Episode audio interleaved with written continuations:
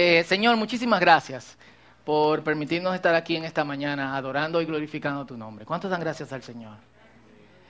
Eh, gracias Padre Santo porque podemos adorarte con alegría, con júbilo, bailar, incluso en, eh, en merengue, eso es mentira que el merengue no es tuyo. El dembow sí, pero el merengue no. Y pedimos en el nombre de Jesús que tú te glorifiques y que tú hables a nuestras vidas. Padre Santo, nuestro corazón es buena tierra, así que pedimos que nos hables en el día de hoy. En el nombre de Jesús. Amén. Amén. Si una cosa yo estoy seguro es que el dembow nunca, nunca va a ser aceptable delante de la presencia del Señor. Yo no lo juzgo si usted lo escucha, pero... ¿Eh? ¿Tú te imaginas? De que los hijos de nosotros adolescentes, de que cantando, ahora este dembow es para Cristo. Muerto. Ok, señores. Eh, la semana pasada yo dije que íbamos a continuar la serie de, eh, de Daniel. Íbamos a seguir una segunda serie diferente, pero con el tema profético de Daniel. Vamos a hacer un cambio, y me disculpan. El cambio que vamos a hacer es que como tenemos el culto del Día de los Padres en dos semanas y se cortaría la serie porque es un día que tenemos una celebración especial, este año también va a ser en, en Studio Theater, eh, decidimos tener dos mensajes, no series, de los que vamos a estar hablando hoy y la próxima semana para empezar la serie después del Día de los Padres. Así que discúlpenme, no lloren por eso. Eh, Daniel viene pronto. Eh, así que quiero que estemos atentos, pongan sus celulares en silencio o eh, en vibrador a lo que Dios tiene que decirnos en, en, esta, en esta mañana. Y hay diferentes formas en que la gente en este país responde ¿Cómo, ¿Cómo, estás? Nosotros popularmente decimos, ¿cómo tú estás? Eh, ¿Cómo tú dices? ¿Bien? ¿Cómo más? Más o menos. ¿Qué más uno dice? Aquí. ¿Qué más? Vivo. Tú sabes. Tranqui. Y alguien dijo por ahí algo. En la lucha. Fajado. Entonces, cada vez que alguien me dice en la lucha, ¿eh? Exacto, vivo por cabeza son otras. Nosotros tenemos muchas formas de responderlo aquí, ahí. Eh, pero en, la lucha me llama mucho la atención. Cada vez que alguien me dice en la lucha, yo le digo ojalá gane. Porque, ¿verdad? Uno espera que de alguna otra manera quien está luchando gane. Ya Veneno cada vez que se subía al ring esperaba que se ganara. No sabíamos si eso estaba arreglado, pero bueno. Eh, y es una metáfora un poco fuerte para dar a entender cómo estamos, pero realmente hay momentos de la vida, sí, hay momentos de la vida, sí o no. Hay momentos de la vida que se siente luchando. ¿Quiénes han sentido así alguna vez?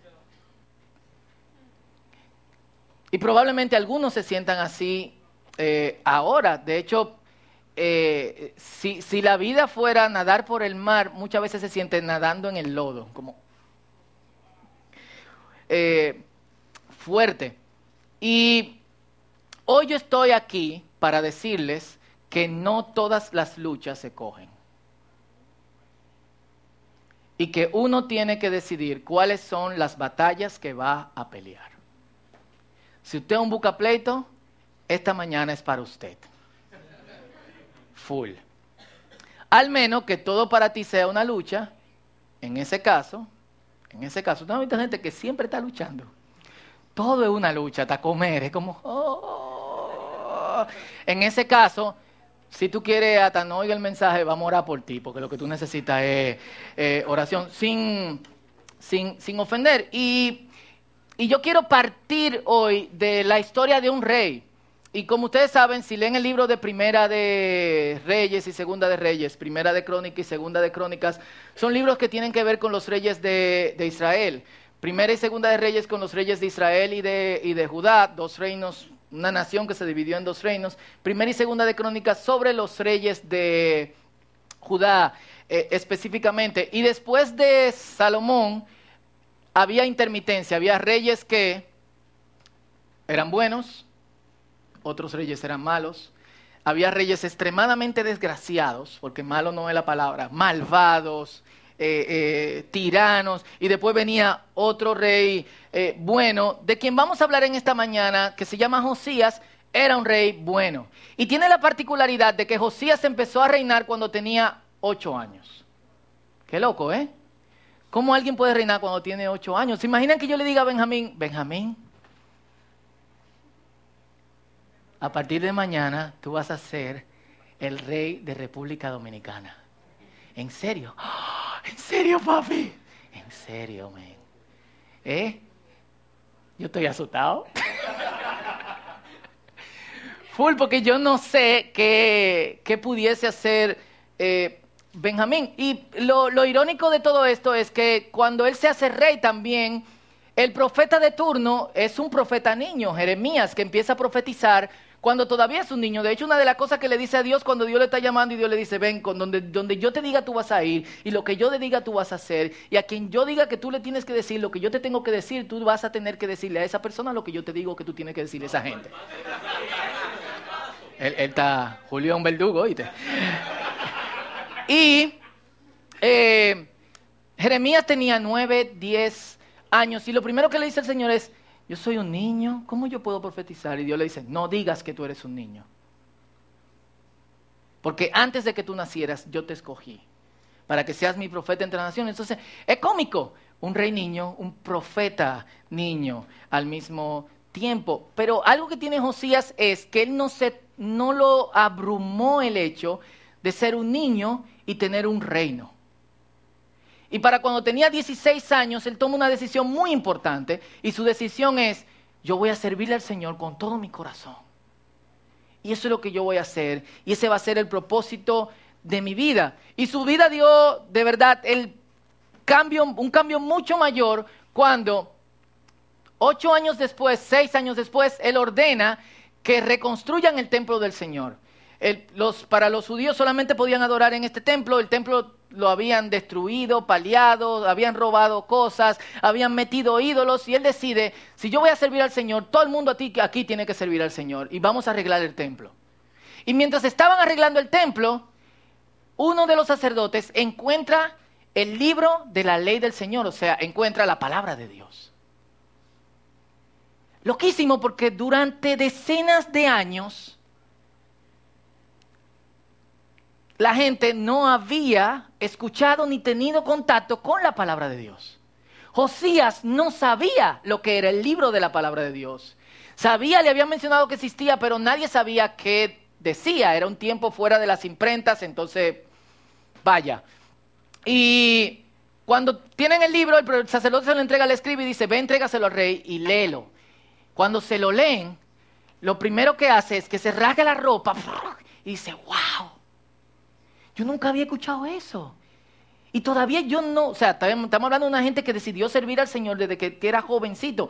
Y todavía nosotros no estamos en el punto donde Dios quiere que nosotros le sirvamos. ¿Qué tenemos que hacer? Así que manda a una profeta y la profeta le dice lo que tienen que, hacer y se pone inmediatamente eh, eh, eh, eh, pone inmediatamente manos a la obra. Y esto es algo de lo que yo quiero que nosotros le pongamos atención. Cuando yo leí este pasaje preparándome para, para el mensaje de hoy, yo decía, wow, Señor, que la palabra tuya encuentre en nuestro corazón y en nuestra vida la misma reacción que encontró en Josías. Full. Porque a veces uno lee la palabra y como, o la lee por costumbre o por, ok. A veces, yo no sé si ustedes le ha pasado, tú abres la palabra de Dios esperando que Dios te hable y de repente lo que, lo que tú estás leyendo como que no conectó contigo y después tú vas a otra parte a ver si de verdad Dios te puede hablar. Yo leí esto hace un año y Dios me, me derrengó. Y tú lo abres y como que no.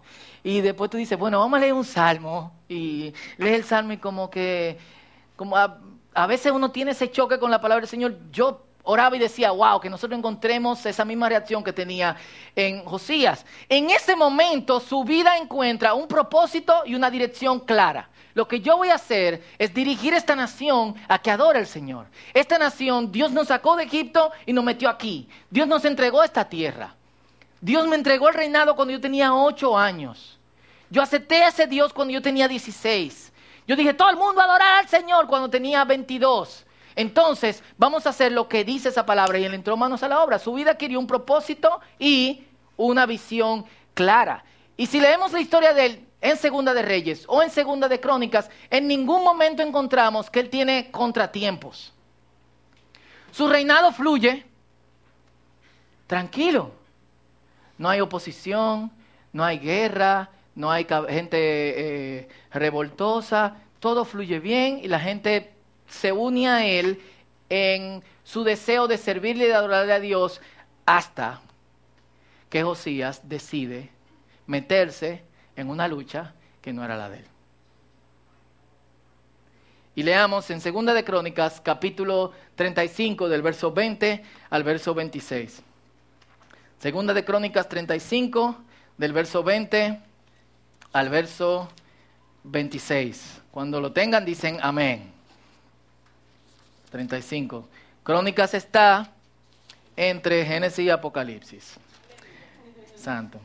No, para los que tienen la Biblia azul está en la página 375 eh, y la Biblia verde, ¿en qué página? Los que no pueden eh, buscar rápido, ¿quién tiene una Biblia verde que me diga la página a la 1, a la 2, a la 3? Nadie, ok, 375, segunda de Crónicas 35, 20 al 26. ¿Lo tienen? Lo leemos y dice así. Después de que Josías terminó de restaurar el templo, Necao, rey de Egipto, dirigió a su ejército desde Egipto para hacer la guerra en Carquemis, junto al río Éufrates. Estamos hablando a que él pasa cerca de Josías, pero él va a hacer guerra 950 kilómetros de distancia de donde Josías está. O sea, en guagua son 10 horas. Calcule en camello o en caballo. Entonces, Josías y su ejército salieron a enfrentarlo.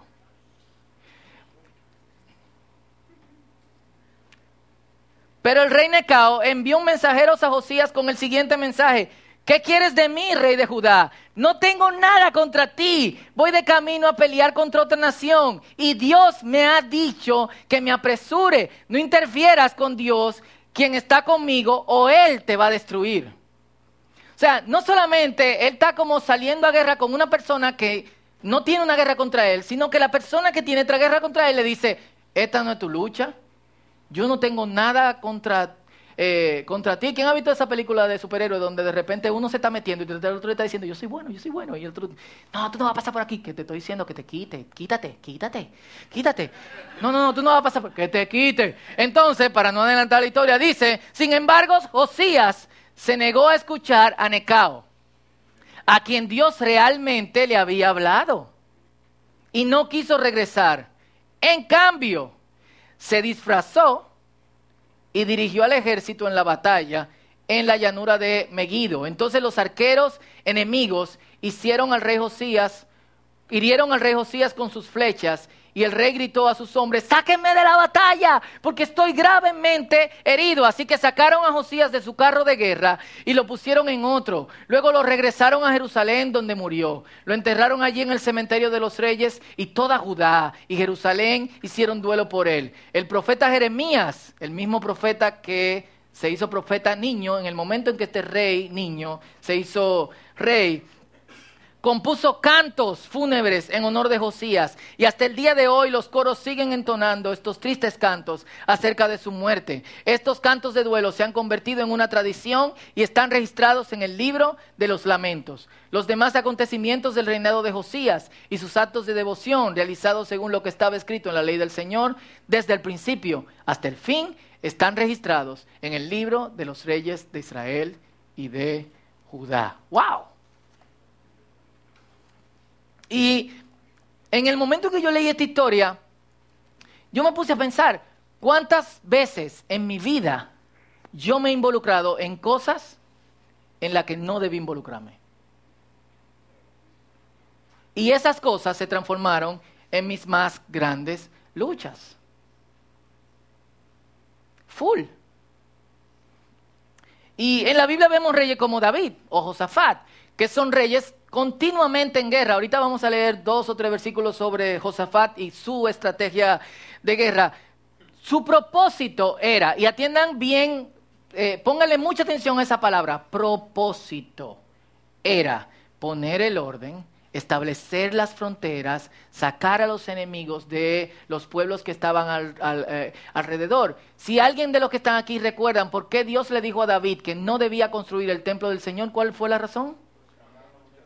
porque había derramado mucha sangre. O sea, yo no quiero que tú construyas porque el propósito de tu vida fue establecer el reino. A consecuencia de eso, su hijo Salomón tuvo un reino tranquilo y en paz. Yo no sé si eso necesariamente fue bueno porque Salomón se decarrió, pero bueno, pasó. Josafat era lo mismo, pero hay otros como Ezequías, de quien hablamos el año pasado, o como Josías, del que estamos hablando hoy, cuyo propósito, claro, era como que Dios había despejado toda cuestión de enemigos alrededor para que ellos se enfocaran en una sola cosa. ¿Y cuál era esa cosa? Volver el corazón del pueblo al Señor. Y aquí hay algunas cosas que yo creo nosotros debemos de tomar en cuenta antes de nosotros buscar líos. Primero, ¿qué fue? Historia compartida, eso ¿Eh? yo no sé. Dios te dijo que no te metieras en esta lucha. no sé. Uno nunca sabe. ¿Tú entiendes? Que Noelia no jale para allá. no jale para yo te lo dije. ¿Eh? Di que después otra prédica. Nuestro propósito define nuestras luchas. Yo sé que Rick Warren quemó la palabra propósito. Y algunos de ustedes ni la quieren oír más. Es como, wow, propósito, propósito, propósito, propósito, propósito, propósito, propósito, propósito. Pero él tiene razón en una cosa, una vida sin propósito es una vida sin sentido. Eso es real. Y Dios ha puesto en cada uno de nosotros propósitos, propósitos específicos como iglesia de Cristo, que son generales, nos corresponden a todos propósitos particulares como iglesia de Cristo, que tienen que ver con cada uno de ustedes. Y eso es algo en lo que nosotros tenemos que involucrarnos y descubrir qué es eso. Y también nosotros tenemos un propósito en lo que nos desempeñamos con nuestras habilidades, con nuestras profesiones, con lo que nosotros hacemos para lo que llamamos de que vivir. Aunque nos damos cuenta que eso no necesariamente eh, es vida. La pregunta es, ¿tú sabes cuál es tu propósito? Porque si tú no sabes cuál es tu propósito, por lo menos si tú no sabes cuál es el propósito específico que tú tienes como iglesia de Cristo, porque nosotros creemos aquí que ¿quién es la iglesia? Nosotros. O sea, yo como iglesia de Cristo, ¿cuál es mi propósito específico? Si yo no lo conozco y no lo sé, voy a andar así. Y eso es algo que tenemos que saber. Tú sabes tu propósito particular. El propósito específico de la iglesia de Cristo en general es muy fácil. El propósito particular es diferente. Cuando tú no sabes tu propósito particular, tú andas disperso. Full. Hace, hace que tres, eh, tres, cuatro, cinco años, yo paré para tomar una decisión. Y estas cosas no son necesariamente luchas, pero sí tienen que ver con, eh, con propósito.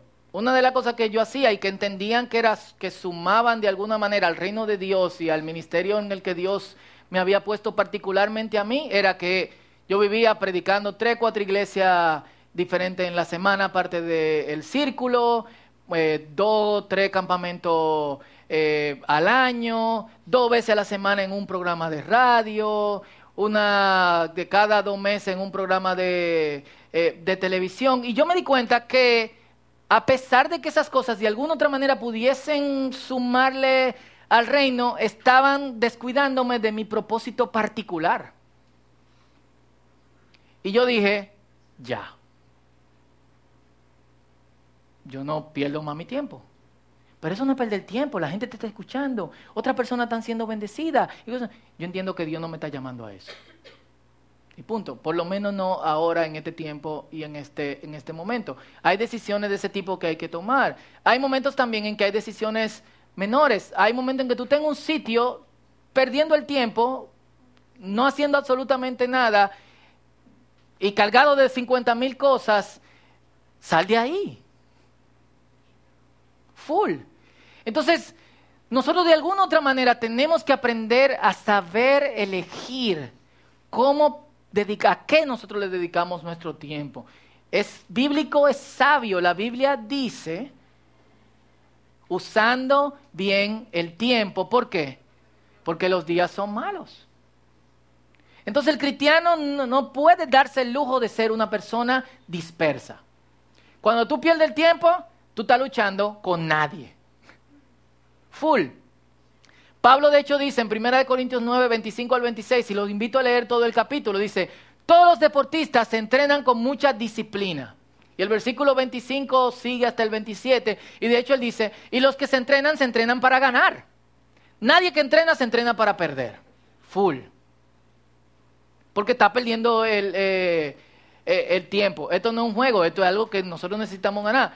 Y dice, nosotros corremos como creyentes por una carrera que tiene mucho mayor significado y cuyo premio es mucho más grande. Por esta razón, yo no corro como quien no tiene meta y no lucho como quien da golpes al aire. Y es un versículo para nosotros evaluarnos. Está corriendo sin meta. ¿A dónde tú estás llegando con todo lo que tú estás haciendo? Tú vives cansado todo el tiempo. esa inversión de tiempo, ¿vale la pena? Cuando está luchando, está dándole al samba. Porque eso tiene un tiempo y hay otro tiempo para luchar con gente de verdad. O con situaciones reales. Entonces, nosotros lo primero que tenemos que entender en esto es lo que, a lo que yo me voy a dedicar, a lo que yo le voy a poner mi esfuerzo, va con mi propósito. Si no, dile no. Digan conmigo. No. Digan conmigo. Y es una de las cosas que tenemos que aprender. No, gracias, pero no, gracias. Uno tiene que darse muchos trayones para aprender a decir que no. Si ustedes cogen hoy, se van a evitar algunos estrellones, que ya yo me he dado, entonces vaya. Dos, consulta a Dios antes de luchar. Si tú te ves frente a un proyecto grande, si tú te ves en una situación que parece ser parte de tu propósito, pero que todavía no se cierra, o que tú entiendes que es algo a lo que Dios te está moviendo, consulta a Dios. Dios habla. ¿No sabían eso? ¿Dios habla? Full. Y ahorita hablaba del rey Josafat. Josafat era un rey que yo, yo dije de cuál era su propósito.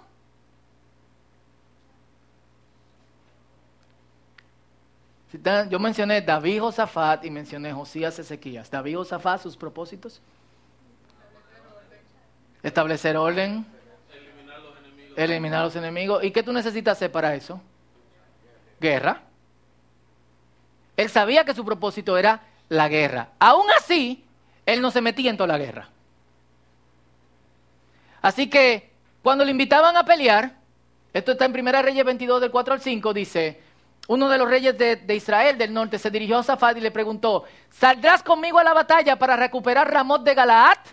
Por supuesto, Contestó, contestó Josafat al rey de Israel, pero agregó, primero vamos a averiguar qué dice el Señor. Nosotros nos metemos en lucha y después averiguamos. O nos metemos en lucha y después decimos, sálvame maestro, sálvame que perezco, sálvame maestro, sálvame que perezco, hombre de poca fe, porque dudaste. Ah, se lo sabía. En otra ocasión, otro rey lo invita a pelear. Esta vez Acab, un rey desgraciadísimo. Yo no, no, entiendo por qué un rey que sigue a Dios se une con este tipo, pero bueno. Eh, y Acab lo invita y le dice, perfecto, vamos a la guerra. Pero ¿acaso no hay ningún profeta del Señor con nosotros?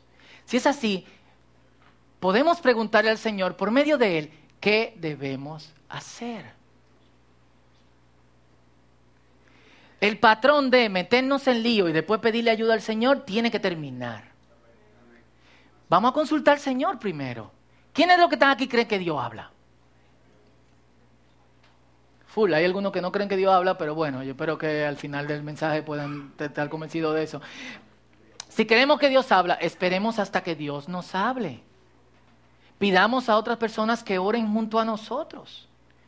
Full. Tercero, Toda lucha envuelve un daño y una inversión de recursos. Pregúntate, ¿vale la pena el daño y la, pela que yo voy a recibir al invertirme en esto? Es una buena pregunta. Hay cosas que valen la pena. Hay gente que dice, yo no cojo lucha. Yo no cojo lucha, yo no cojo lucha, entonces dime qué es lo que vamos a hacer porque yo no cojo lucha. El que no coge lucha no logra nada en la vida. Hay que coger lucha. Full.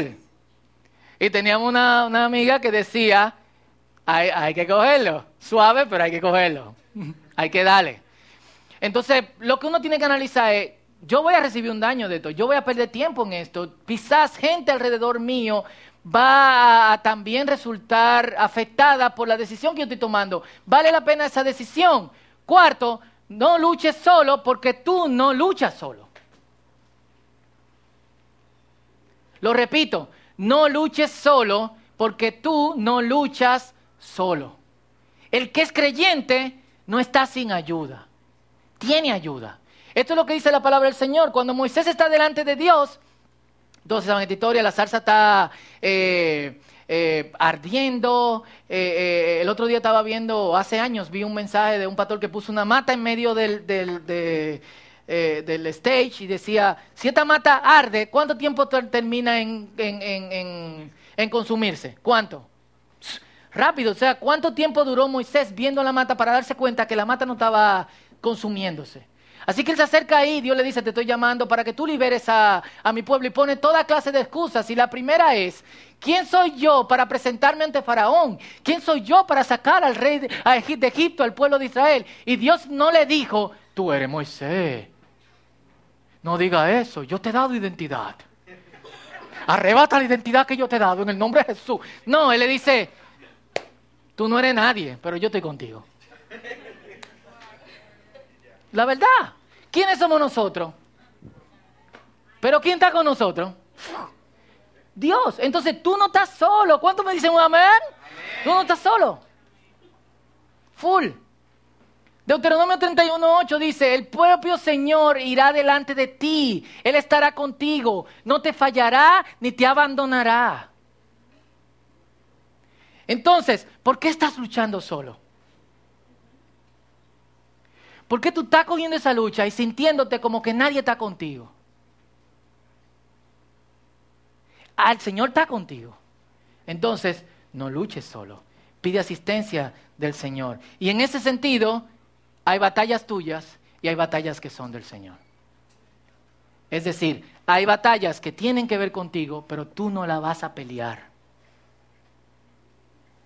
Hay momentos en que el Señor te va a decir, tranquilo, siéntate y observa. fatality. El Señor resuelve eh, de una vez. Éxodo 14, 14. El Señor mismo peleará por ustedes. Relax. Tranquilo.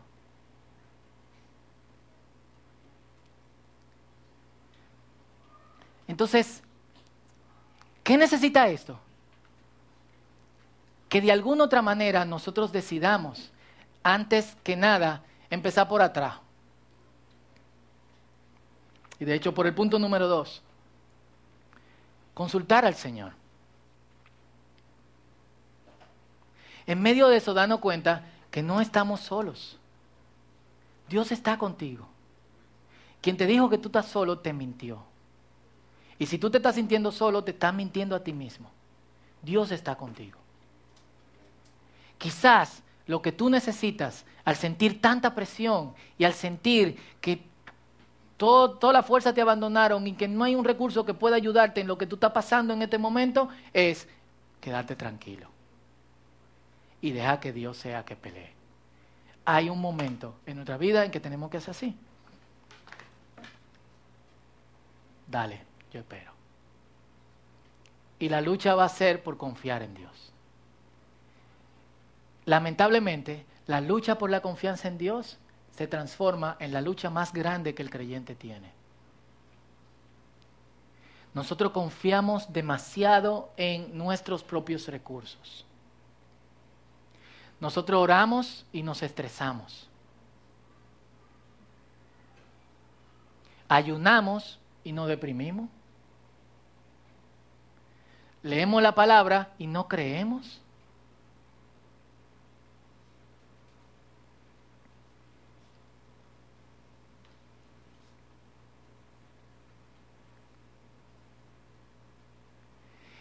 Entonces la primera lucha que tenemos que soltar hoy, aquí, en esta mañana, es la lucha por el control.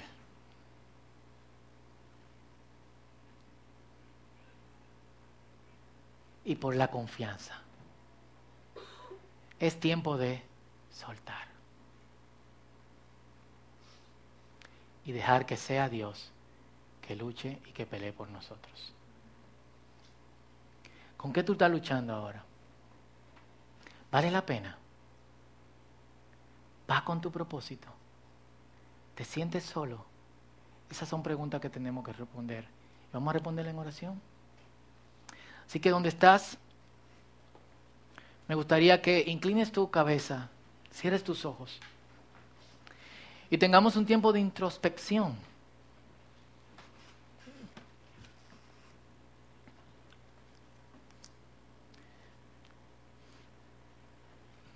No hay nadie aquí que no haya cogido lucha. Nadie. Algunos han luchado que de, de forma tal que piensan que se van a morir.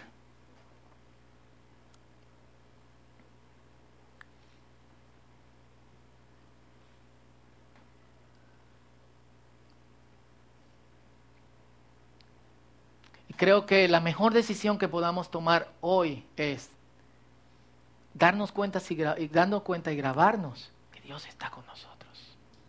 ¿Cuántos dicen amén conmigo? ¿Cuántos creen eso? Que no estamos solos. Y que quizá cuando estamos pataleando mucho es tiempo de soltar y dejar que Él trabaje. Vamos a ganar nuestra primera lucha.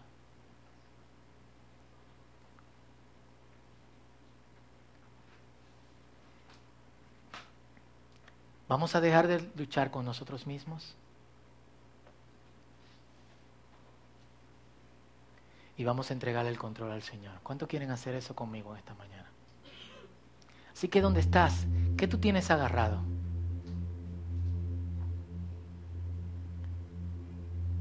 ¿Qué hay? Que todavía no has soltado en las manos de Dios. O hay muchas cosas que tú tienes que soltar en la mano del Señor. Hazte esa pregunta. Vamos a empezar por ahí. Este es tu tiempo con Dios.